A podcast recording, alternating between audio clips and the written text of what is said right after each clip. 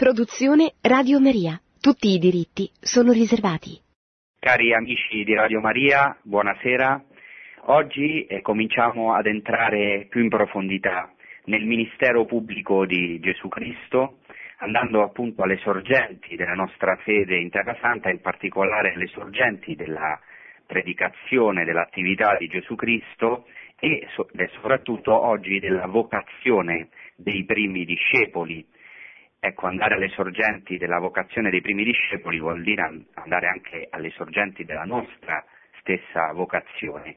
E vorrei oggi trattare di, della vocazione dei primi discepoli come è presentata nel Vangelo di Giovanni, riservandomi poi nella prossima puntata o nelle prossime di trattare la vocazione dei primi discepoli nei Vangeli sinottici, perché c'è una differenza eh, chiara tra le due chiamate, cioè dal nel Vangelo di Giovanni da una parte e nei Vangeli sinottici dall'altra. Il primo evento quindi del ministero di Gesù Cristo, secondo il Vangelo di Giovanni, è la chiamata dei primi discepoli. Nel Vangelo di Giovanni questa vocazione, questa chiamata dei primi è legata al ministero di Giovanni il Battista. I primi discepoli chiamati da Gesù Cristo sono infatti prima discepoli di Giovanni il Battista e qui diciamo, ho trattato nelle scorse puntate, in varie puntate, la figura di Giovanni il Battista, mi soffermerò solo su alcune cose di questa chiamata dei primi discepoli legate, legata alla figura di Giovanni il Battista. Vi ricordo che in queste trasmissioni ecco, quello che vogliamo fare è presentare eh, l'ambiente eh, di Gesù Cristo e poi se Dio vuole continueremo delle prime comunità cristiane, cioè l'ambiente geografico, ecco l'interesse veramente alla Terra Santa, ai luoghi geografici che sono stati scelti da Dio fin dall'Antico Testamento, l'ambiente anche eh, eh, culturale, eh, quindi soprattutto l'ambiente ebraico, ma anche l'ambiente ellenistico, cioè tornare appunto alle sorgenti o anche a quell'humus eh, in cui diciamo anche i Vangeli eh, prendono luce, eh, vengono illuminati. Eh, chi ha visitato per esempio la Terra Santa o chi anche ha potuto approfondire alcune cose del sottofondo ebraico eh, o del sottofondo ellenistico dei Vangeli può veramente eh, essere testimone di come ecco, i Vangeli possono essere illuminati eh, ecco perché non ci dobbiamo dimenticare che eh, i Vangeli sono storia, non sono solo storia, sono anche un annuncio kerigmatico, un kerigma, ma eh, diciamo il kerigma senza la storia, abbiamo detto in altre puntate, diventa un'agnosi, cioè diventa una semplice filosofia.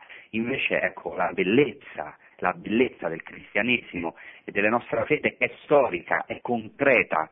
Dio si è fatto carne, ha agito, ha fatto miracoli in un luogo preciso, in un tempo preciso, in un'ora precisa, si è rivelata nelle sacre scritture in una lingua concreta. Ecco, forse prima di parlare di inculturazione nelle varie culture del Vangelo, perché questo è un punto anche critico, perché anche la cultura deve essere evangelizzata, bisognerebbe parlare diciamo, della prima inculturazione, cioè quella scelta da Dio stesso, che è normativa per tutti noi. Dio ha scelto un popolo concreto, che è il popolo ebraico per rivelarsi, ha scelto una terra concreta, che è la terra santa, eccetera. Bene, quindi cominciamo innanzitutto da questa figura di Giovanni Battista di cui già ho trattato, dirò solo alcune cose appunto tratte dal Vangelo di Giovanni.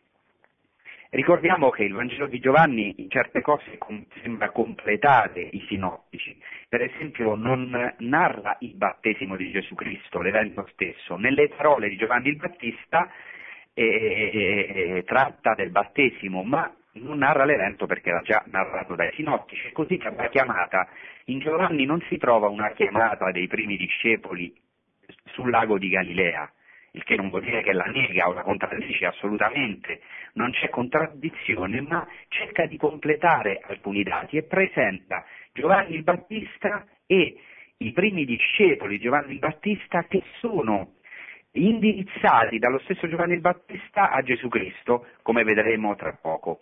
Prima voglio dire che dopo il suo meraviglioso prologo, che è qualcosa veramente di stupendo, di profondissimo, il Vangelo di Giovanni presenta una settimana inaugurale di Gesù Cristo. E questo è molto interessante, ci sono anche molti studi su questa prima settimana.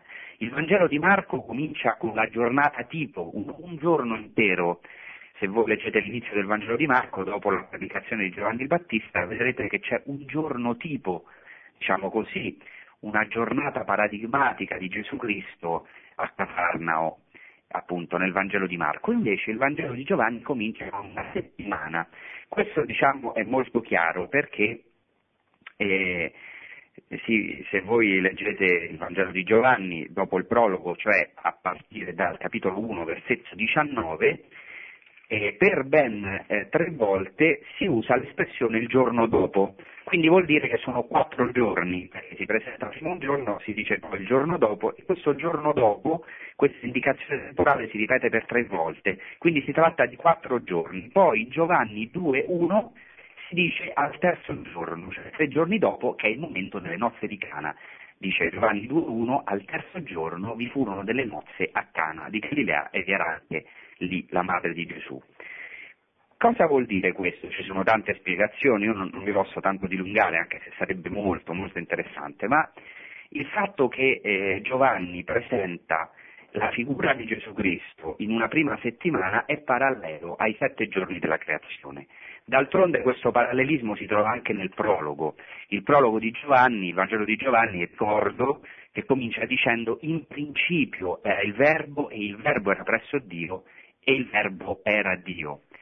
Ecco, si parla di questo in principio. Il Vangelo di Giovanni comincia esattamente come Genesi 1.1, perché in greco en arche, che vuol dire in principio, è l'esatta traduzione dell'ebraico Bereshit, che è la prima parola della Bibbia, del libro della Genesi, della Genesi. Bereshit, Bara Elohim, eccetera. Allora, è diciamo, molto interessante come eh, Giovanni vuole presentare, l'Evangelista vuole presentare una settimana, una nuova creazione, parallela alla creazione. Ora ecco, eh, Dio che ha creato il mondo viene sulla terra, scende nel deserto dove Giovanni sta battezzando e chiama i discepoli, fa una nuova creazione come tutti noi che abbiamo seguito la voce di Gesù Cristo abbiamo sperimentato la potenza di Dio, che è la stessa potenza della creazione, ricrea l'uomo. Ah, eh, ci dà questa possibilità, siamo nel tempo di Pasqua, è in questo tempo della resurrezione, cioè della nuova creazione. Questa settimana inaugurale del Vangelo di Giovanni culmina non a caso con le notti di Cana, che è proprio il primo segno del Vangelo di Giovanni, ci sono sette segni del Vangelo di Giovanni, eh, dove Gesù manifesta la sua gloria e quindi è come il culmine di questa prima settimana eh, di Gesù Cristo. Dopo aver visto un pochino il tempo, cioè l'indicazione temporale, questa prima settimana che Giovanni presenta nel suo Vangelo, vediamo un attimo il luogo dove avviene eh, la predicazione di Giovanni il Battista una vera e propria inchiesta che ora vedremo che fanno a Giovanni Battista da Gerusalemme mandandogli una delegazione e dove avviene quindi la chiamata dei primi discepoli. Secondo il Vangelo di Giovanni avviene, e lo dice Giovanni Vangelo in 1.28, queste cose avvennero in Betania, al di là del Giordano, dove Giovanni stava battezzando. Per questo ho intitolato questa puntata Gesù a Betania al di là del Giordano. Non è la Betania eh, dove appunto Gesù abitava, dimorava quando stava a Gerusalemme per le feste, dove c'era per intenderci la casa di Lazzaro, Marta e Maria, è un'altra Betania che ora vedremo diciamo, dove è localizzata, non si sa esattamente dove è localizzata, però c'è diciamo, un'opinione più probabile che come vedremo è molto interessante. Quindi il Vangelo nomina Betania al di là del Giordano, era quindi una località al di là del Giordano dove appunto Giovanni il Battista stava battezzando e qui come vedremo nega di essere il Messia e presenta Gesù Cristo come l'agnello di Dio. E alcuni suoi discepoli che erano lì presenti vedono in questa proclamazione di Giovanni il Battista un invito a lasciare la sequela appunto del Battista e a mettersi alla sequela di Gesù Cristo, il vero maestro, colui che doveva venire. Riguardo alla localizzazione non si sa esattamente, appunto il Vangelo ci dice che era un luogo al di là del Giordano, ecco, probabilmente se si concordano questi dati con i sinottici si può dire che si trovava vicino al deserto perché Gesù dopo essersi fatto battezzare da Giovanni Battista, già abbiamo dedicato una puntata al battesimo di Gesù, ecco, entra nel deserto, quindi era un luogo vicino al deserto, quindi il deserto di Giuda, e eh, la tradizione cristiana l'ha identificata eh, in un luogo a poco distante dal Mar Morto, davanti a Gerico. Ci sono delle testimonianze antiche per esempio delle testimonianze letterarie e poi anche le testimonianze archeologiche. Qui voglio dire che quando c'è una concordanza di testimonianze letterarie e testimonianze archeologiche, questo è di centrale importanza per identificare un possibile luogo santo. Innanzitutto è Origene, grande scrittore cristiano della metà del III secolo, che eh, mette in parallelo, o meglio accomuna, il luogo del passaggio del popolo di Israele alla terra promessa, quindi con Giosuè, al luogo del battesimo di Gesù, cioè dice che era lo stesso luogo o era comunque diciamo nelle vicinanze. E questo è molto interessante, eh? il luogo in cui il primo Giosuè fa passare il popolo di Israele alla terra promessa e si aprono le acque del Giordano, è lo stesso luogo, è, o è diciamo vicino al luogo dove Gesù stesso è stato battezzato e invece di aprirsi le acque del Giordano si sono aperti i cieli e Gesù ci ha introdotto attraverso il battesimo alla vera terra promessa che è appunto il regno dei cieli. Origene dice che questo luogo si chiamava Bet Abara o Bet Abara. Bet Abara eh, significa, eh, una parola ebraica, bet vuol dire casa, abara vuol dire del passaggio. Era probabilmente un luogo dove si poteva guardare il fiume, cosa che è stato anche confermato dagli scavi archeologici, quindi ci dà anche il nome di questo luogo. Quindi Betania, ma anche Bet Abara lo chiama Origene. Eusebio di Cesarea, vescovo di Cesarea, di grande importanza per la Terra Santa, perché scrive eh, l'onomasticon, che è praticamente potremmo dire la prima guida di Terra Santa, o meglio il primo elenco dei luoghi santi, che è dell'inizio del IV secolo, Eusebio di Cesarea, ci dice che quel luogo dove Giovanni battezzava, e che quindi anche il luogo della chiamata dei primi discepoli secondo Giovanni, si mostra, dice al suo tempo, si mostra, usa un verbo greco deiknutai, vuol dire si mostra, si indica, questo è fondamentale.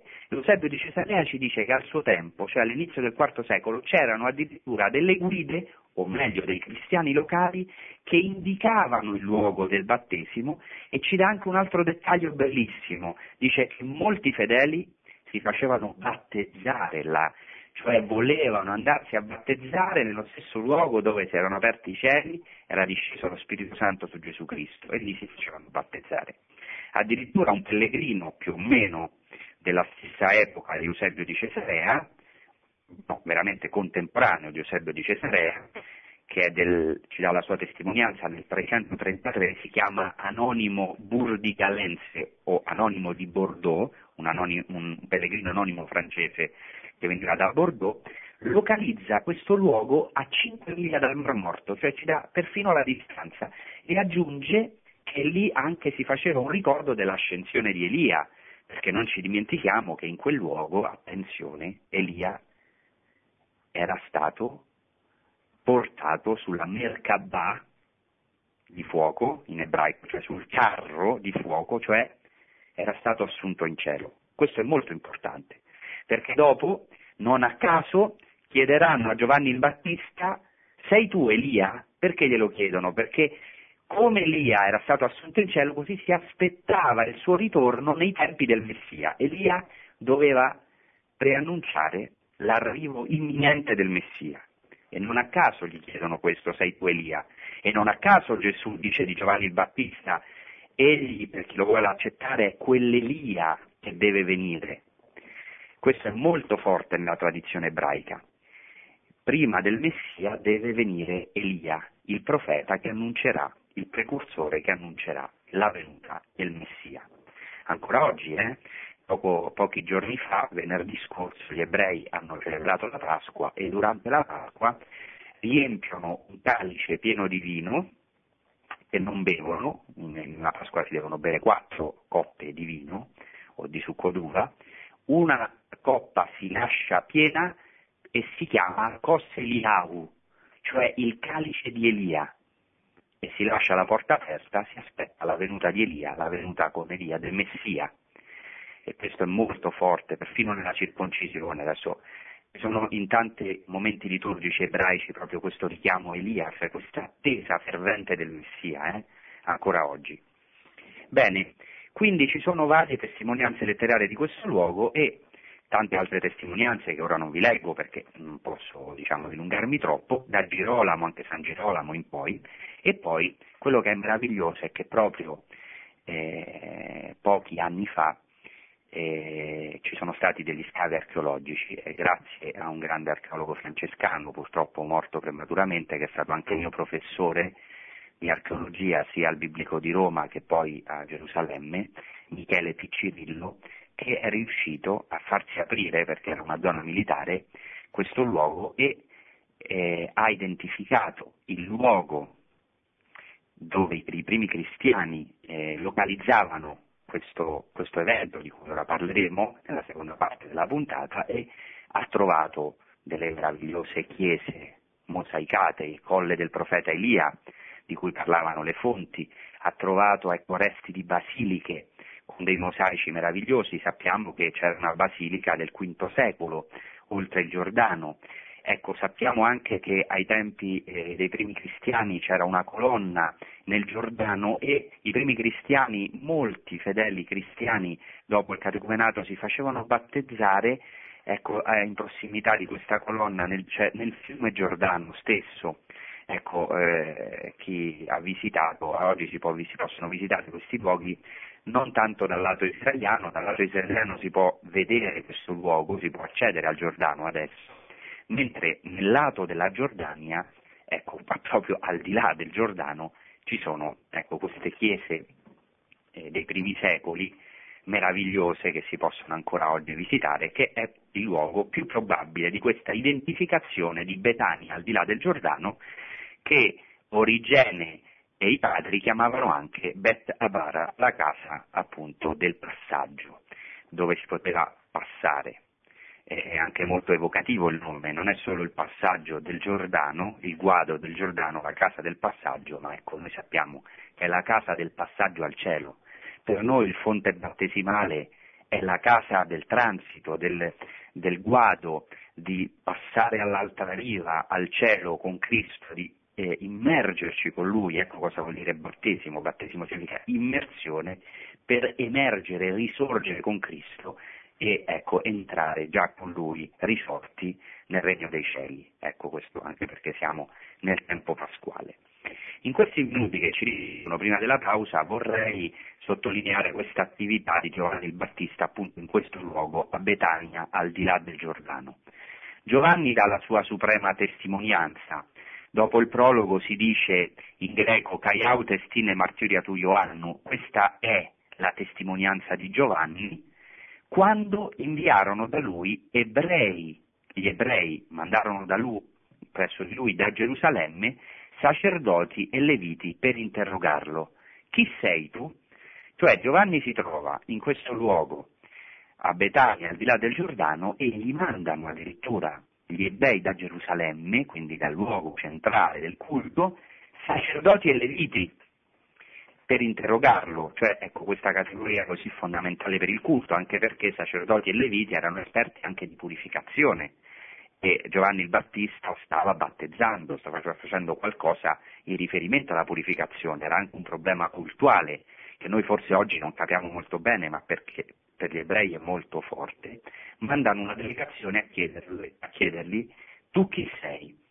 E Giovanni il Battista dà la sua testimonianza. E qui c'è subito una cosa curiosa, non so se voi mai vi siete chiesti, no? Qual è questa testimonianza di Giovanni? Dice il versetto 20, Giovanni 1,20, ed egli confessò e non negò e confessò, io non sono il Cristo. E qui forse dicevo c'è una cosa curiosa, se mai vi siete chiesti Ma perché questa insistenza? Perché questo giro di parole? Egli confessò e non negò e confessò. Sembra una cosa un po' curiosa. In realtà, a mio parere, è fondamentale. È una triplice testimonianza. Tre volte Giovanni Battista dà la sua testimonianza. Questo è parallelo, anche nel Vangelo di Giovanni c'è il rinnegamento di Pietro, tre volte Pietro nega Gesù Cristo, due volte dicendo non sono, io non sono, cioè non sono discepolo di, que- di quell'uomo, eccetera. Tre volte nega, mentre Giovanni il Battista tre volte confessa, confessò e non negò e confessò. E qual è la sua confessione? Qual è la sua, la sua testimonianza? Il rinnegamento di sé. Eh, questo è molto ironico. Eh? il Vangelo di Giovanni dobbiamo capire che il Vangelo di Giovanni è molto ironico, eh, anche divertente. La testimonianza, la confessione di Giovanni il Battista è un rinnegamento di sé, perché per tre volte Giovanni il Battista dice io non sono. Questo è fondamentale, perché nel Vangelo di Giovanni chi è per eccellenza? Chi è l'io sono? È Gesù Cristo. Gesù Cristo nel Vangelo di Giovanni molte volte usa questa espressione in greco ego eimi, io sono, aggiungendo una specificazione, per esempio ricordate, io sono eh, il pane della vita, io sono la porta, io sono il buon pastore, io sono la via, la verità e la vita, e così via, sono vari esempi. Ma in certi momenti dirà in modo assoluto io sono, ego e mi. Se infatti non crederete che ego e mi che io sono, morirete nei vostri peccati, dice Gesù nel Vangelo di Giovanni. E dice anche quando avrete innalzato il figlio dell'uomo, cioè nel momento della croce, che per Giovanni è la sua glorificazione e l'esaltazione, quando avrete innalzato il figlio dell'uomo, allora saprete che ego eimi, che io sono. E perfino nella tempesta, quando Gesù appare nel Vangelo di Giovanni, la notte, a, a finire della notte, eh, nel lago di Tiberiade, eh, dice, ecco, questa fondamentale frase, io sono ego mi, non abbiate paura, ego e mi, sono io, è tradotto in italiano, ma in realtà è io sono, io sono il nome di Dio, è uno dei nomi di Dio nell'Antico Testamento, molto chiaro. Ecco, Gesù è l'io sono, Giovanni il Battista invece potremmo dire l'io non sono, non sono. Gli domandano tu chi sei? Ed egli confessò e non negò e confessò, come Pietro lo rinnegherà per tre volte per paura, affermando se stesso, così Giovanni il Battista lo testimonia, lo confessa, rinnegando se stesso tre volte. Confessò e non negò e confessò io non sono il Cristo, ego ukeimi o Christos, io non sono il Cristo. E gli chiesero, chi dunque tu sei Elia? E disse, non sono, ukeimi. In italiano si traduce evidentemente non lo sono, ma in realtà in greco è non sono. E poi gli domandano, il profeta sei tu? Ed egli rispose no. Dissero dunque a lui, chi sei? Perché possiamo dare una risposta a coloro che ci hanno mandato. Che cosa dici di te stesso? E risponde Giovanni il Battista, in greco, egofone bon possentere eremo. Io voce di uno che grida nel deserto, preparate il cammino del Signore. Questo si capisce bene andando al greco. Non dice il greco io sono voce di chi grida nel deserto, ma dice semplicemente io voce di chi grida nel deserto. Preparate il cammino del Signore, come disse il profeta Isaia. Ecco, perfino Giovanni il Battista non usa il verbo essere. Ecco, la confessione di Giovanni il Battista è un negare se stessi è veramente meravigliosa questa figura di Giovanni il Battista che presenterà eh, Gesù Cristo ai suoi discepoli, dovrà lasciare, dovrà lasciare eh, di essere lui il maestro per dare spazio a Gesù Cristo.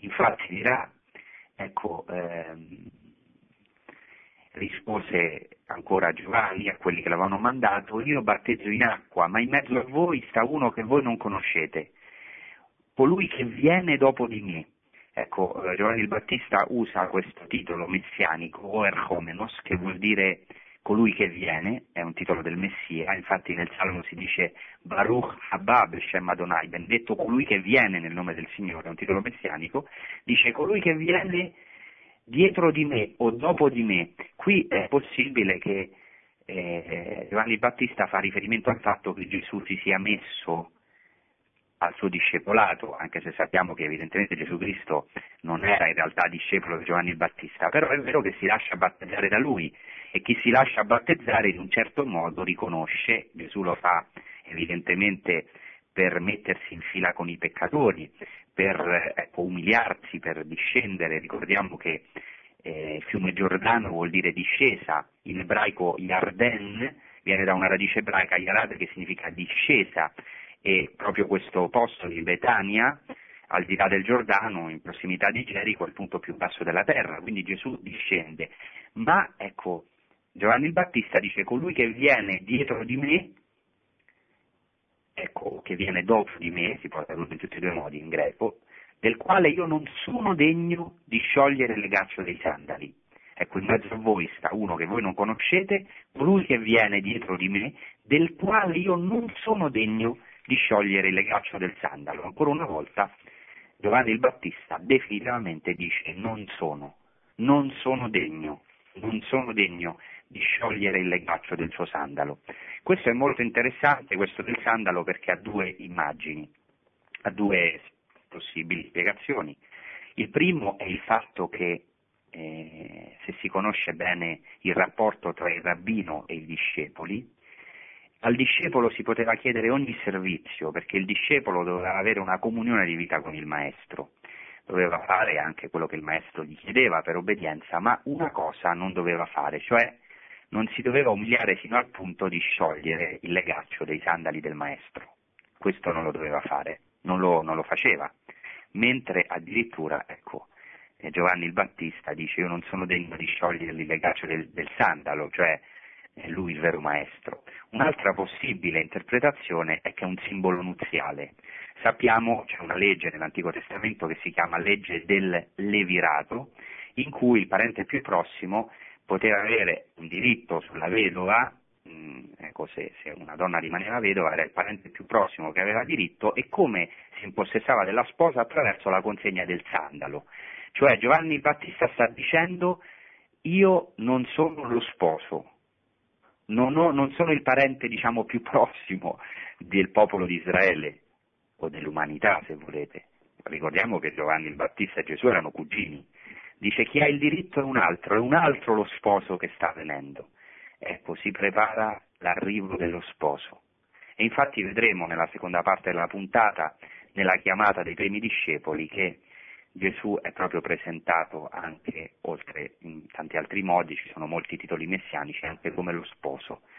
Israele è la sposa del Messia, è la sposa di Dio e ancora sappiamo che ecco, il popolo ebraico sta aspettando eh, ecco, anche il Messia come sposo, ecco, noi sappiamo che eh, per noi il Messia è arrivato ecco, e queste parole del Vangelo ci sottolineano proprio l'arrivo dello sposo. Nella seconda parte della trasmissione vediamo ecco, come Gesù Cristo, il Messia, attirerà a sé, anche attraverso le parole del Battista, di questa umiltà del Battista, che rinnega se stesso lasciando spazio a Gesù Cristo, ecco come Gesù Cristo attirerà i primi discepoli. Prima della pausa voglio dire che mi impressiona questa figura di Giovanni il Battista, spero a tutti voi, eh, eh, perché in fondo questo è il nostro problema principale, eh, la nostra affermazione, la nostra ecco, affermazione che tante volte non lascia spazio a Cristo. Tutti in fondo ci crediamo un po' Dio, ci crediamo un po' il messia della nostra vita, ci crediamo un po' il centro della nostra vita. Ecco, Giovanni il Battista dà testimonianza a Cristo, ma come dà testimonianza? In un solo modo, rinnegando se stesso, dicendo un po' io non sono e soprattutto dice una frase meravigliosa, potremmo dire fatidica, che tante volte noi non siamo capaci di dire, ma è così importante, io non sono degno, non sono degno, anche ci sarà il centurione che dirà la stessa frase. Per quello eh, susciterà l'ammirazione di Gesù Cristo. Presso nessuno in Israele ho trovato una fede così grande, perché? perché ha trovato uno che ha detto io non sono, non sono degno. Questo si vede in modo mirabile in Giovanni il Battista, colui che non è, colui che afferma di non essere, ma proprio grazie a questa testimonianza è, come dice lo stesso Gesù Cristo, il più grande tra i nati di donna. Bene, facciamo una breve pausa musicale.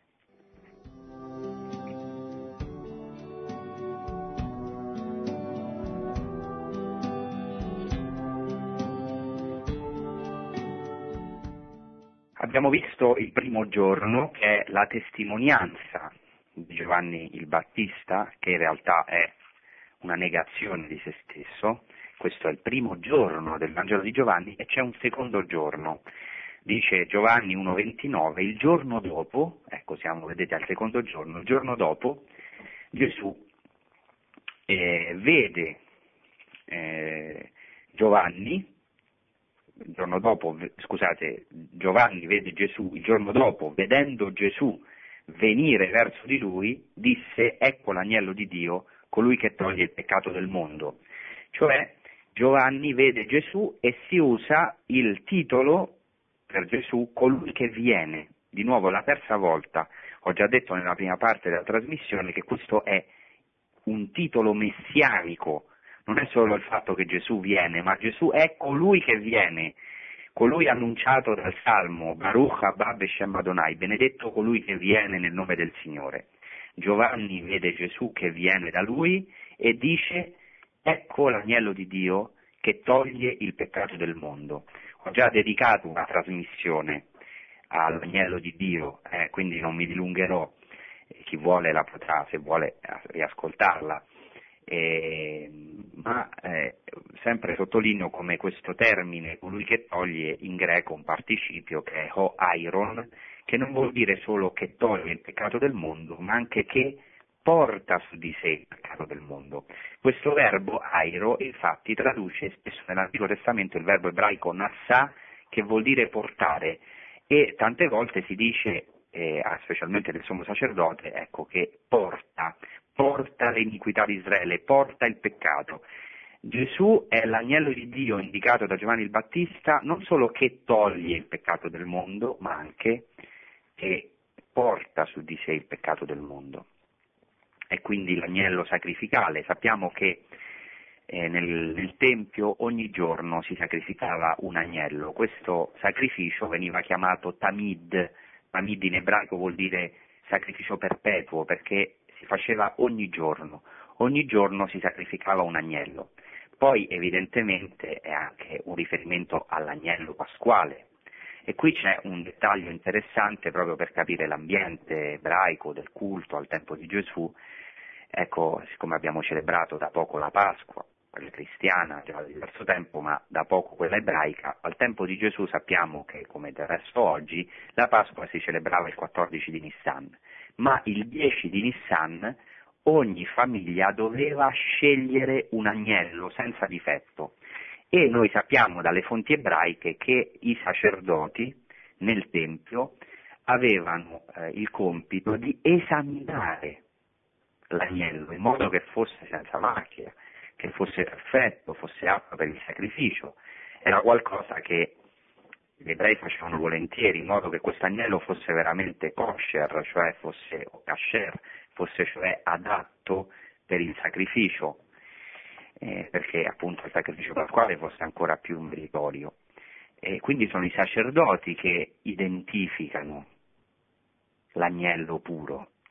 Non ci dimentichiamo di una cosa, Giovanni Battista era sacerdote, ma era sacerdote al 100%, perché il padre Zaccaria era sacerdote e Elisabetta era anche, sappiamo, ecco, di classe sacerdotale, lo dice chiaramente il Vangelo di Luca, il che non esclude che anche Gesù eh, da parte di Maria era anche di stirpe sacerdotale e forse anche da parte di Giuseppe, eh? Non sappiamo perché ci sono diciamo, delle, delle, ipotesi che eh, le famiglie di Nazareth, per cui anche Giuseppe erano discendenti di una certamente di una tribù davidica, Gesù era certamente della tribù di Davide, ma di stirpe sacerdotale, una diciamo, della tribù di Davide, ma di stirpe sacerdotale. Comunque, Giovanni il Battista era sacerdote perché si dice nel Vangelo di Luca che Zaccaria, suo padre, era sacerdote della classe di, Abia e che la moglie, la mamma di Giovanni il Battista, era una discendente di Aronne, quindi era sacerdote al 100%.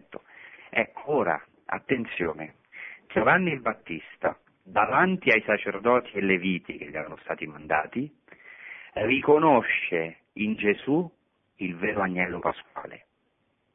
Oltretutto già ho detto che nelle altre puntate che questo agnello è anche un riferimento al servo, per due ragioni. Primo perché in aramaico la parola talia significa sia servo che agnello. E seconda cosa perché chiaramente ci sono dei testi, per esempio il testo più, più evidente è il canto del servo del Signore, Isaia 53, dove si paragona il servo disprezzato, che dovrà dare la vita in riscatto per molti in Israele come un agnello mansueto, ecco, come un agnello che non apre la sua bocca. Quindi ecco, c'ha veramente questo titolo è meraviglioso, ecco l'agnello di Dio che toglie o che porta su di sé il peccato del mondo. Giovanni Battista, sacerdote, riconosce il vero agnello pasquale. Non ci dimentichiamo che il Vangelo di Giovanni presenta Gesù come l'agnello pasquale. Infatti Gesù, secondo il Vangelo di Giovanni, muore il 14 di Nissan nell'ora in cui si sacrificavano gli agnelli al Tempio. E quando gli viene trafitto il costato con la lancia, lo stesso evangelista dice che così si adempì perché eh, così era scritto non gli fu spezzato alcun osso, perché non gli fu fatto appunto, non gli furono spezzate le gambe, ma questa parola non gli fu spezzato alcun osso è riferita all'agnello pasquale di cui non si doveva spezzare alcun osso, Pensate che ci sono dei testi eh, ebraici nella Mishnah, nel Talmud, dove si dice che se gli ebrei addirittura spezzavano un osso durante il sacrificio dell'agnello, potevano anche essere flagellati, potevano essere flagellati addirittura, eh? era una cosa molto grave. Ecco, Gesù è il vero agnello pasquale. Bene, e, e dopo questa ecco, proclamazione vera e propria, presentazione, Giovanni il Battista presenta Gesù, ecco l'agnello di Dio che toglie o che porta su di sé il peccato del mondo, eh, c'è un'altra affermazione di Giovanni il Battista, questi è colui del quale io ho detto, di nuovo si dice in greco opisomu, dietro di me, forse quindi come suo discepolo, oppure dopo di me, si può anche tradurre, viene un uomo che era davanti a me, perché era prima di me e io non lo conoscevo, ma sono stato inviato perché fosse manifestato a Israele. Ecco, sono venuto a battezzare in acqua perché fosse manifestato a Israele. Ora c'è la manifestazione del Messia e Giovanni di nuovo testimonia dicendo ho visto lo Spirito che discendeva come una colomba dal cielo e rimaneva sopra di lui questo verbo rimanere, menu, in greco è fondamentale nel Vangelo di Giovanni, lo vedremo tra poco nella chiamata dei primi discepoli. Ecco, Giovanni il Battista dichiara che questo è colui che battezza in Spirito Santo, cioè un nuovo batte- battesimo, una nuova immersione, non più semplicemente nell'acqua ma nello Spirito Santo, perché Giovanni il Battista dichiara ho visto lo Spirito scendere e rimanere, che vuol dire, si può anche tradurre dimorare su di lui, questo è colui che battezza in Spirito Santo, cioè Gesù è colui sul quale è disceso lo Spirito Santo, ma molto di più sul quale è rimasto, nel quale dimora permanentemente lo stesso Spirito di Dio, la pienezza di Dio, lo Spirito Santo, ed è colui che battezza in Spirito Santo. E io ho visto e ho testimoniato, continua Giovanni il Battista, che costui è il figlio di Dio. Dopo di questo c'è il terzo giorno. Dice il versetto 35, Giovanni 1,35, il giorno dopo, ecco siamo al terzo giorno, al terzo giorno, il terzo giorno di nuovo Giovanni, Giovanni il Battista, stava lì, stava ancora là, con due dei suoi discepoli. E avendo fissato, dice Giovanni 1,36, lo sguardo su Gesù che camminava, dice, ecco l'agnello di Dio e avendo ascoltato questi due suoi discepoli parlare così e seguirono Gesù. Cioè i due discepoli di Giovanni Battista, sentendo questa proclamazione, ecco l'agnello di Dio, seguono Gesù Cristo. E allora, ecco, questa è già una chiamata dei primi discepoli, perché sappiamo che uno dei due, dice poco dopo il Vangelo, è Andrea. E qui vorrei fare una parentesi che ci servirà anche per le prossime puntate. Qualcuno potrebbe dire, ma com'è possibile che nei sinottici Gesù chiama Pietro e Andrea lungo il lago di Galilea e qui invece li chiama eh, diciamo nel deserto di Giuda, o perlomeno lungo il Giordano, al di là del Giordano, ma comunque lungo il Giordano dove Giovanni stava battezzando. È una contraddizione? No, ecco, non è una contraddizione. Ci sono varie ipotesi, però io direi che molto interessante qui sembra Giovanni presentare questa scena come precedente alla chiamata dei primi quattro discepoli, cioè Pietro, Andrea, Giacomo e Giovanni, presso il lago di Galilea. Forse questo può spiegare, forse alcuni si sono chiesti, ma com'è possibile che appena Gesù chiama seguitemi, vi farò pescatori di uomini, subito lasciano tutto senza conoscerlo? Ecco, secondo uh, questa interpretazione, che mi sembra la più probabile, eh, conoscevano già Gesù Cristo, perché, dice questo Vangelo, eh, dice l'inizio del Vangelo di Giovanni, che erano discepoli di Giovanni il Battista, avevano ascoltato la testimonianza di Giovanni il Battista. Erano suoi discepoli, Giovanni il Battista era un rabbì nel deserto, sappiamo da alcuni testi dell'ambiente eh, del tempo di Gesù che c'erano varie figure nel deserto carismatiche, una eh, più importante, eh, la più grande certamente era quella di Giovanni Battista e sappiamo anche dai testi ebraici che quando un maestro aveva insegnato tutto quello che poteva dare a un discepolo, dava il permesso ai discepoli di seguire un altro maestro. Per quello anche Gesù poi nel Vangelo di Giovanni dirà volete andarvene anche voi? Li lascia liberi, volete andare da un altro maestro? E Pietro risponderà da chi andremo, Signore? Tu solo hai parole di vita eterna. Cioè hanno trovato il maestro definitivo, l'unico maestro, il maestro, il rabbì, il maestro con la M maiuscola. Mentre qui Giovanni il Battista non solo lascia che i suoi discepoli vadano da Gesù Cristo, ma indica il vero maestro, cioè l'agnello di Dio. Ecco, e così i primi due, questi primi due discepoli di Giovanni il Battista, quando sentono parlare Giovanni il Battista, seguono Gesù Cristo. E qui ora c'è una scena meravigliosa con cui chiuderemo questa puntata. Gesù Cristo si volta e avendoli visti che lo seguivano, però questo verbo in greco è molto più profondo di un semplice vedere, è usato anche per contemplare, cioè Gesù si volta e veramente contempla questi primi due, vedendo che lo stavano seguendo, disse loro che cercate? Questo verbo cercare è fondamentale in questi primi capitoli, cioè meglio in questo primo capitolo del Vangelo di Giovanni, è usato molte volte e qui lo voglio ricordare brevemente. Qui Gesù dice che cercate, poi si dirà più avanti che, ehm, il, ehm, che ehm, Andrea trova, trova suo fratello Simone e dice abbiamo trovato il Messia. In seguito si dice che Gesù uscì in Galilea e trovò Filippo. E poi si dice che Filippo trova Natanaele. E Natanaele gli dice abbiamo trovato Gesù Cristo, cioè questo cercare e provare è ripetuto molte volte, quasi un'insistenza potremmo dire esagerata, ma vuole dire qualcosa di fondamentale perché noi eh, se andiamo al Cantico dei Cantici troveremo gli stessi due verbi, cercare e trovare. Ho cercato l'amato del mio cuore durante la notte, l'ho trovato e non lo lascerò più andare via. Ecco, questo cercare e trovare è tipico dell'amato dell'amata. Abbiamo detto che sin dalle prime pagine Gesù è presentato come lo sposo, questo anche nei sinottici, come lo sposo. La sposa sta cercando questo amato, sta cercando Dio che si concretizza nel Messia, che appunto porta i tempi messianici, i tempi definitivi, porta il regno di Dio. Ecco, adesso lo stesso sposo domanda Gesù Cristo domanda a questi due primi discepoli cosa cercate?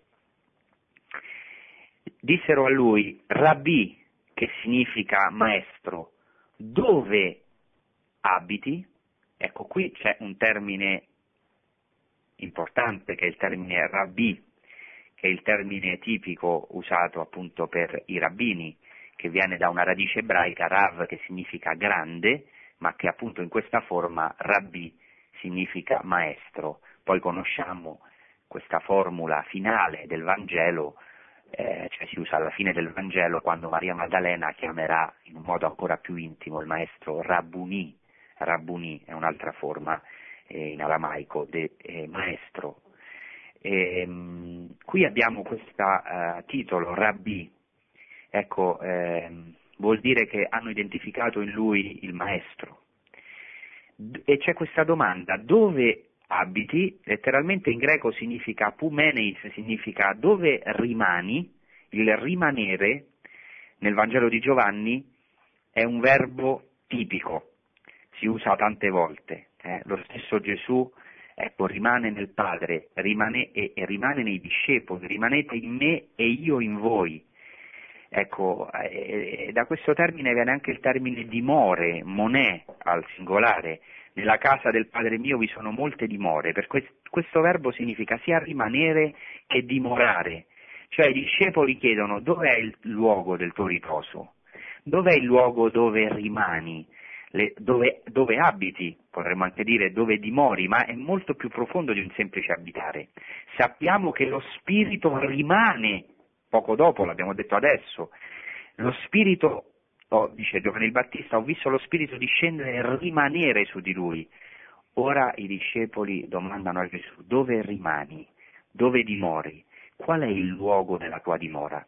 Questo verbo è molto evocativo, perché nell'Antico Testamento sappiamo che Dio ha dimorato con il suo popolo in una tenda che si chiamava non a caso la dimora, la dimora, il luogo della dimora, questo in fondo è il nostro problema, perché l'uomo, anche al di là del cristianesimo, fa tanti pellegrinaggi, fa un altare nella montagna, ecco perché in fondo cerca l'axis mundi, cioè il luogo dove abita Dio, eh, o l'ombelico del mondo, cioè il luogo di comunicazione con Dio, il luogo dove Dio dimora, il luogo della dimora.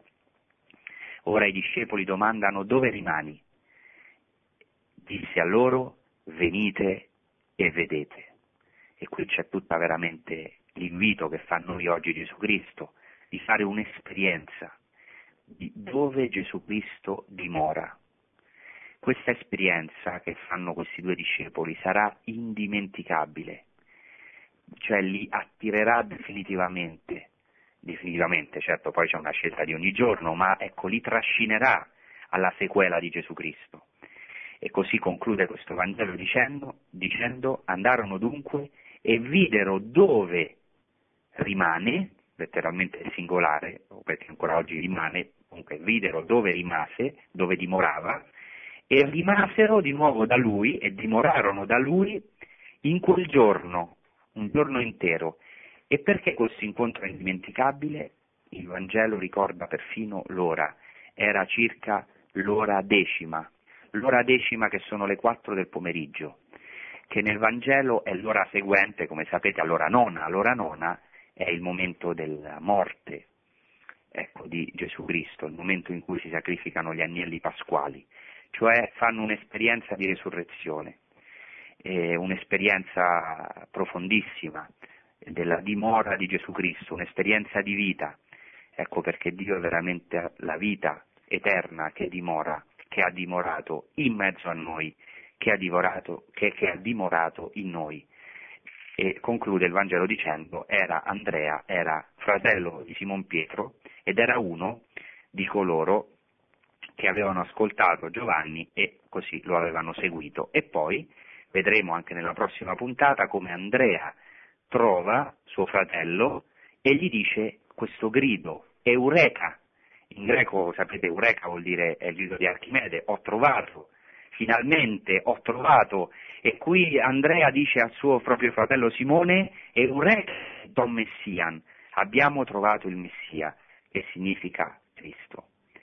Ecco, continueremo la prossima volta, secondo il Vangelo di Giovanni il primo chiamato è proprio Andrea. Ecco, questa, eh, questo Vangelo eh, cosa ci dice?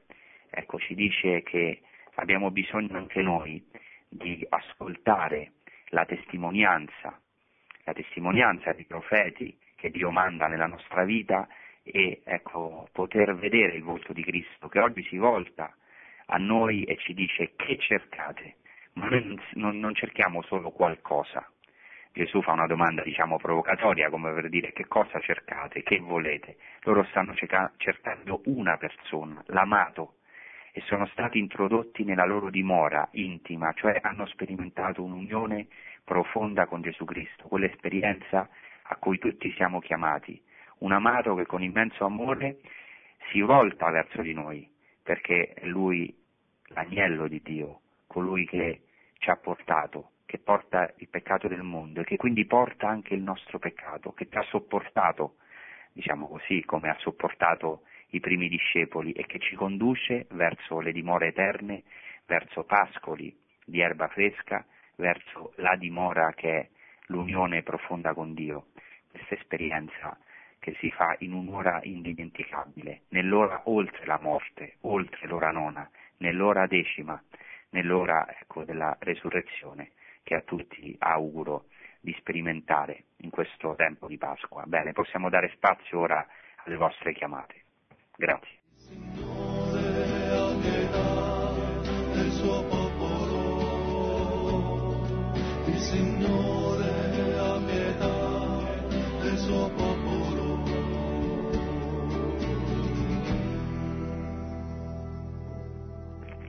Pronto? Sì, pronto, buonasera. Buonasera, Salvatore da Agrigento. Sì, buonasera. Intanto mi complimento con lei per la bellissima catechesi che è sempre fonte e motivo di elevazione spirituale per noi che aspettiamo, per noi che ascoltiamo. La mia è una domanda, diciamo così, che, che mi, è, mi, è, suscitata da una santa curiosità, se così possiamo dire. Io vorrei sapere da lei, che certamente lo saprà, per quale motivo tutte le volte che si cita, e lei l'ha fatto poco fa, eh, la domanda di Gesù quando dice a Pietro eh, dove andrete e Pietro risponde tu hai parole di vita eterna, così nei Vangeli. Però è invalso l'uso, eh, anche, anche, da parte sua, di aggiungere l'aggettivo solo, che non compare nelle scritture. Tu solo hai parole di vita eterna. Beh, c'è un motivo particolare perché si è aggiunto nel tempo questo aggettivo solo? La ringrazio, ascolto per radio. Bene, eh, grazie innanzitutto Salvatore. Eh, bene, per quanto riguarda eh, questa aggiunta, allora, un momento che prendo il testo originale, eh, perché è sempre importante rifarsi al testo originale. Dice eh, Simon Pietro, eh, siamo a Giovanni 6,68, Kyrie prostina apeleusolta, da chi andremo? Remata zoes aioniu echeis, tu hai parole di vita eterna. Effettivamente non c'è il solo. E, e questo posso vedere perché qui ho anche l'edizione critica, eh, non c'è neanche ne, in altri manoscritti, quindi eh, mi limito a dire che la traduzione giusta è tu hai parole di vita eterna. Quindi diciamo, potremmo dire eh, che c'è, sì, forse c'è diciamo, un'enfasi sul fatto che eh, ecco, l'unico che ha parole di vita eterna è Gesù, ma questo diciamo, non è giustificato nel testo, quindi confermo questo. Il fatto di, del perché si aggiunge solo eh, non lo saprei dire, posso dire solamente che effettivamente, come dice Salvatore, e lo ringrazio non solo di questa santa curiosità, ma anche di questa puntuale osservazione, non, non si trova. Possiamo passare alla prossima telefonata. Pronto? Sì, pronto? pronto? Eh, buonasera, sì. sono Angelo di Brescia. Volevo buonasera. un chiarimento per, buonasera, volevo un chiarimento per cortesia. Eh, il Battista vede lo Spirito Santo, dice che vede lo Spirito Santo su Gesù e poi invita i suoi discepoli a seguire lui. come mai poi quando è in carcere invece manda i suoi discepoli a chiedere se è lui il Messia, ha questo dubbio, se lui aveva già visto lo Spirito Santo così scendere su Gesù? Come mai ha questo dubbio così forte, diciamo? Ecco, volevo che lei me lo spiegasse. Bene, grazie tante. Bene, innanzitutto questo testo è molto interessante eh, perché eh, la domanda che Giovanni il Battista fa proprio eh, nella fortezza di Macheronte da cui è imprigionato manda una delegazione no? da Gesù e la domanda è sei tu colui che deve venire o dobbiamo aspettare un altro? Qui sottolineo, approfitto della domanda per dire che qui si usa di nuovo il titolo Oerhomenos, colui che viene. Sei tu colui che viene, vedete come un titolo messianico o dobbiamo aspettare un altro?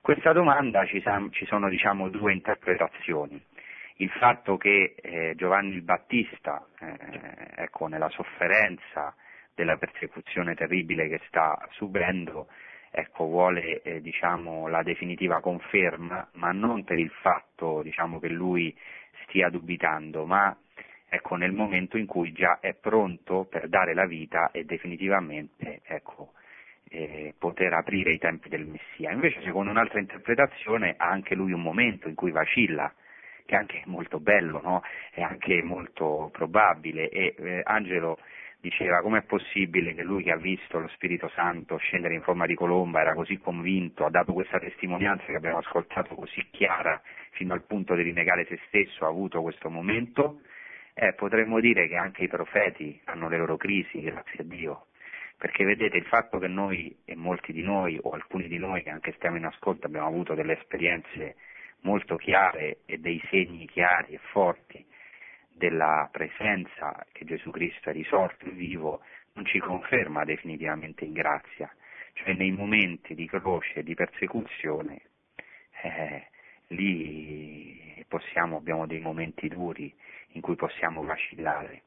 Ecco perché anche Gesù Cristo nella sua, nella sua risposta dice beato a Giovanni il Battista dice beato colui che non si scandalizza di me, cioè beato colui scandalizzare vuol dire che scandalo è la pietra d'inciampo, colui che non inciampa in me, cioè nelle sofferenze, perché ecco Giovanni il Battista è in carcere per la verità, proprio per aver preparato la via alla verità che è Gesù Cristo, quindi possiamo vedere anche un po' questa umanità del, del profeta in Giovanni il Battista che però comunque darà la sua suprema testimonianza.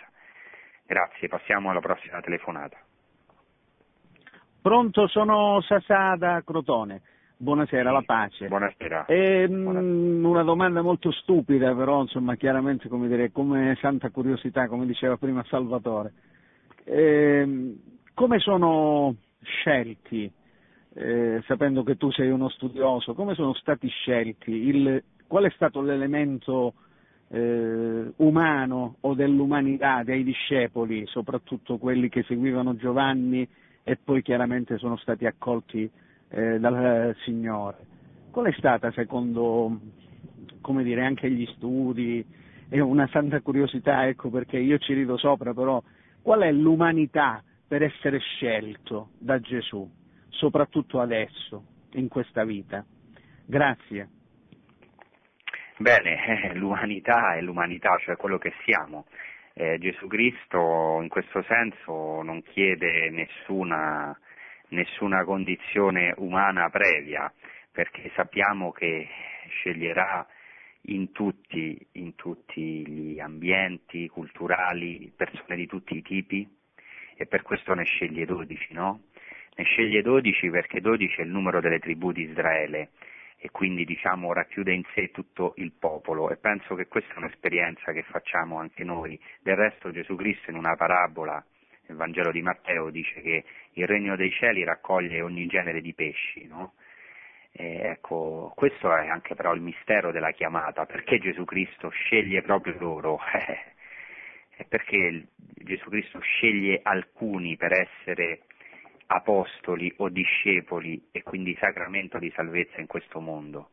Ecco, questo sarà sempre un mistero, ma sicuramente quello che sappiamo li sceglie nella loro umanità, come è stato detto, anche nel loro peccato, nei loro peccati, perché sono peccatori, per manifestare la sua gloria. Questo è chiarissimo. lo dice anche San Paolo.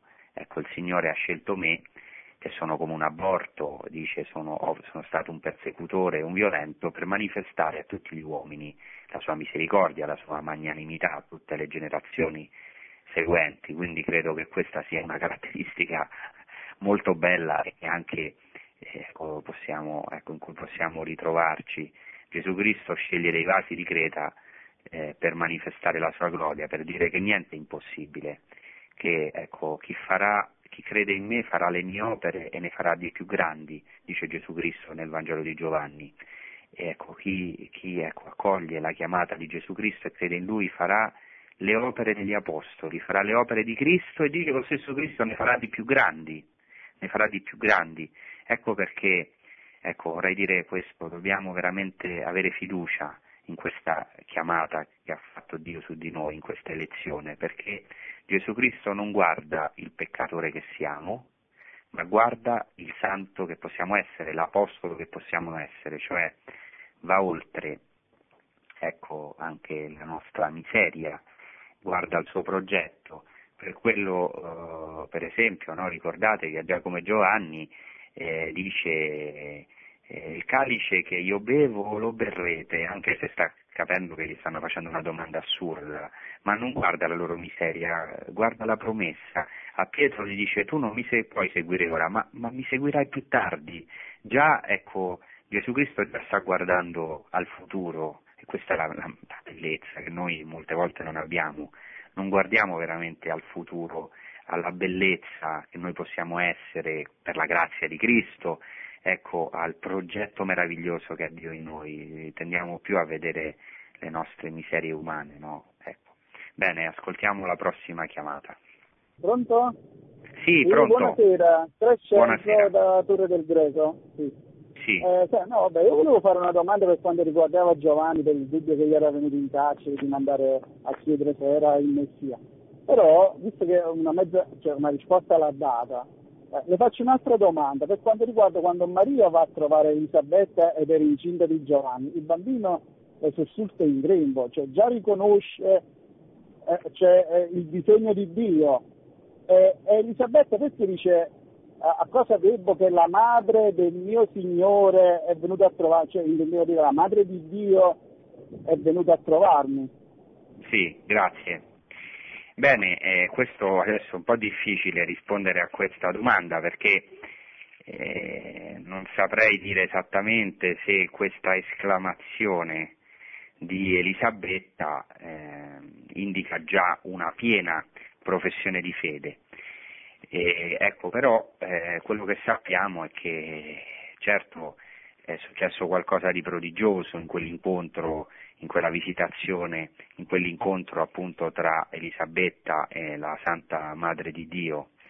È successo qualcosa di, di meraviglioso perché appunto innanzitutto Elisabetta era consapevole che era oggetto lei stessa di una meraviglia cioè che eh, era sterile e questo bambino era stato annunciato da un angelo a Zaccaria nel momento del culto e quindi diciamo, aveva già sperimentato che nulla eh, è impossibile a Dio, quello che, quell'annuncio che anche ha ricevuto la Vergine Maria.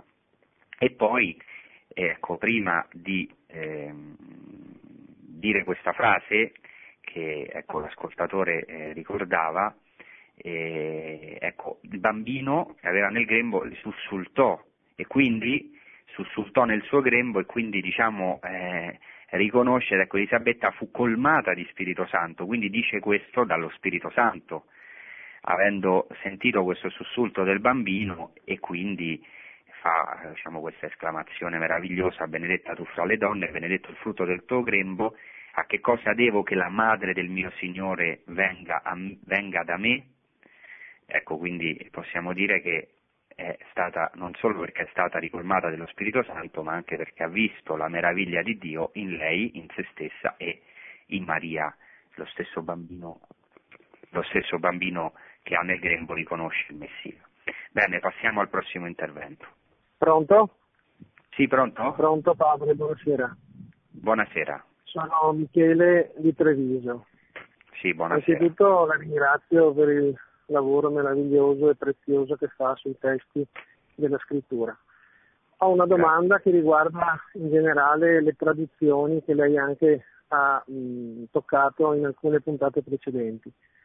C'è un traduttore, un certo Mauro Biglino, che sta facendo dell'Antico Testamento una lettura un po' particolare. Ecco, io volevo sapere se lei lo conosce, se ci dà una sua parola a riguardo ed eventualmente, se non in questo momento, in una prossima puntata, perché mi sembra un argomento molto importante. La ringrazio, padre. Bene, grazie Michele. No, devo confessare che non, ho, non lo conosco. Mi dispiace, però diciamo mi posso informare e, diciamo, diciamo, che nel nostro ambiente però non è particolarmente conosciuto, non sono convinto insomma, che sia un, proprio, un, un, vero e proprio biblista. Comunque diciamo, mi informerò, ringrazio della segnalazione. Bene, eh, possiamo passare alla prossima chiamata. Sì, pronto? Pronto? Sì, pronto. Ecco, volevo chiedere, eh, la spiegazione sulle parole di Gesù. I, i morti seppelliranno i morti, eh, che è, è scritto, questo è scritto nel Vangelo, sì. a proposito di, eh, del reclutamento di un apostolo che aveva perduto il padre. Sì. Vorrei bene, sapere grazie. che spiegazione dà. Sì, sì, molto bene, molto bene, grazie. Bene, eh, questo diciamo, io non so se sono in grado di dare una spiegazione chiara, eh, ovviamente ci sono, innanzitutto ci sono varie interpretazioni, ma poi soprattutto io non mi sento sinceramente di dare delle interpretazioni definitive. Comunque, in quel caso, diciamo, eh, quella parola di Gesù Cristo, ricordo, è in eh, riferimento a un invito che fa Gesù Cristo, ecco, eh, seguimi, e diciamo colui che è oggetto di questa richiesta, di questo imperativo di Cristo, rispondi, risponde permettimi prima di andare a seppellire mio padre. E risponde Gesù Cristo una parola abbastanza dura, tu lascia i morti seppellire i loro morti, tu seguimi. Ecco, ehm, questa parola diciamo, eh, si può interpretare nel senso che eh, Gesù Cristo ci chiama a mettere Lui al primo posto, a Lui al primo posto come Signore della vita. Ecco, certamente Gesù Cristo non ci eh, di essere inumani, evidentemente ha capito che per questa persona, per questo ragazzo, eh, il fatto di andare a seppellire il padre sarebbe stato un legame tale per cui eh, diciamo, se non avesse seguito subito Gesù Cristo non, seguito, non l'avrebbe seguito mai più. Quindi diciamo questo, e questo ci sono molti esempi anche nell'Antico Testamento, per esempio la chiamata di eh, Eliseo eh, da parte di Elia, Elia gli getta il manto ed Eliseo sta arando il campo con dodici paia di buoi e, e, e proprio ha un legame con il padre, tanto che dovrà bruciare l'aratro, uccidere dei buoi da mangiare ai poveri in modo da tagliare i ponti e non ritornare più da suo padre. È quello che Gesù Cristo dice, ecco, colui che ama suo padre e sua madre più di me non è degno di me. Questa diciamo, è un'interpretazione letterale. Poi c'è un'interpretazione che può essere ancora più profonda, no?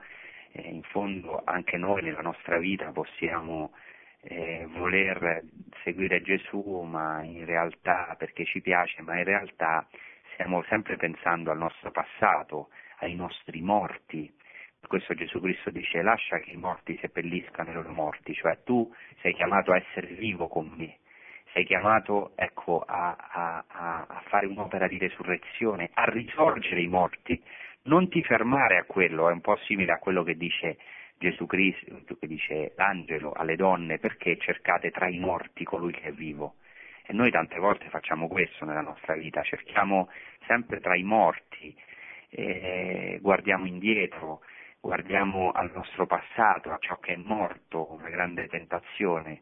Ecco, Gesù Cristo in questo senso ci invita a tutti a lasciare che i morti seppelliscano i loro morti, ecco, a far sì che questi legami, non solo di sangue, anche un altro caso legami di famiglia di sangue, in questo caso che la morte non ci tenga legati.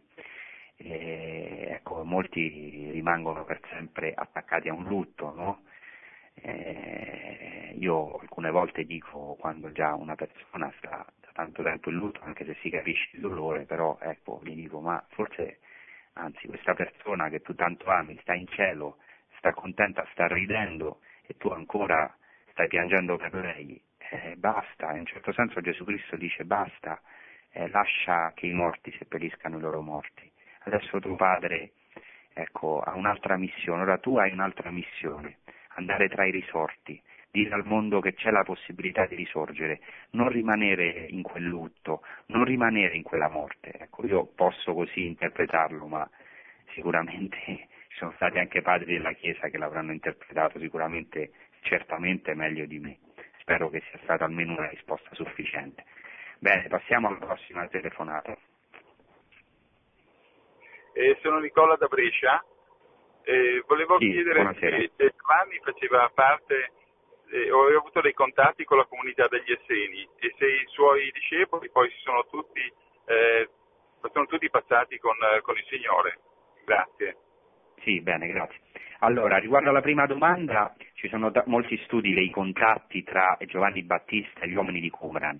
Certamente ci sono delle somiglianze, no? Per esempio la parola così importante di Isaia 40, di questo versetto di preparare nel deserto un cammino al Signore. Questo era proprio tipico della spiritualità di Qumran, sono stati trovati i testi, le interpretazioni in particolare di questo versetto. Poi ci sono molte somiglianze con, ecco, per esempio riguardo ai battesimi, anche molte divergenze, eh, riguardo all'importanza dei battesimi, delle purificazioni e in generale devo dire che nel Vangelo di Giovanni, eh, non solo riguardo a Giovanni il Battista, ma anche nel Vangelo di Giovanni si notano delle somiglianze eh, con gli scritti di Qumran che sarebbe interessante approfondire, io li ho anche approfonditi nei miei studi sul Vangelo di Giovanni, ora qui ovviamente non ne ho il tempo. Riguardo alla seconda domanda, no, cioè non tutti i discepoli hanno seguito Gesù Cristo, questo è chiarissimo e risulta dagli stessi atti degli Apostoli. Eh, risulta dagli atti degli Apostoli perché ci sono alcuni che hanno conosciuto il battesimo di Giovanni ma non hanno conosciuto Cristo, non abbiamo mai sentito parlare di Spirito Santo, dicono, e c'è addirittura storicamente una setta di Mandei che si rifà proprio alla, a Giovanni il Battista. Bene, passiamo al prossimo intervento. Pronto?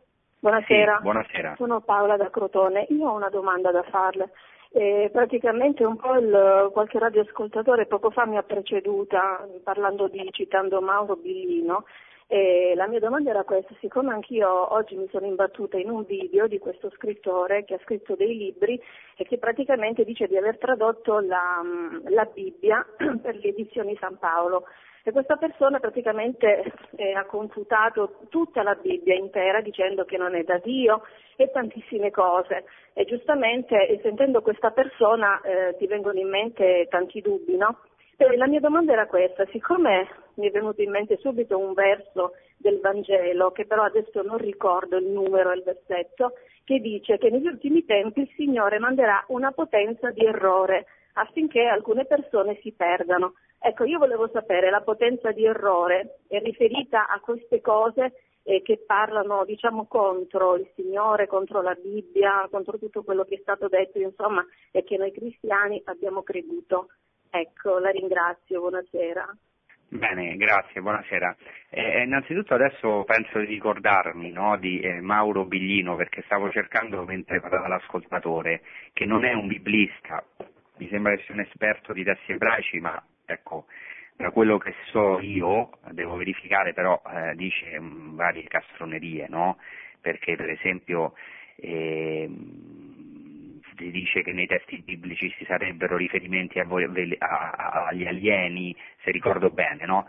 Non voglio essere adesso impreciso, però ecco, a questo ci vuole più fede in un certo senso, ecco, purtroppo ecco, c'è un po' mh, tutta una linea veramente che è molto pericolosa, no?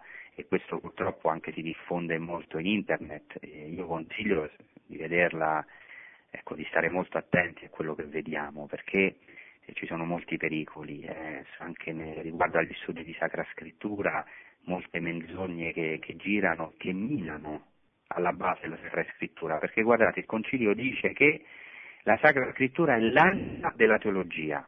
Il primo modo di attaccare, di attaccare nostra fede è attaccare, distruggere, vivisezionare e leggere la Scrittura senza fede.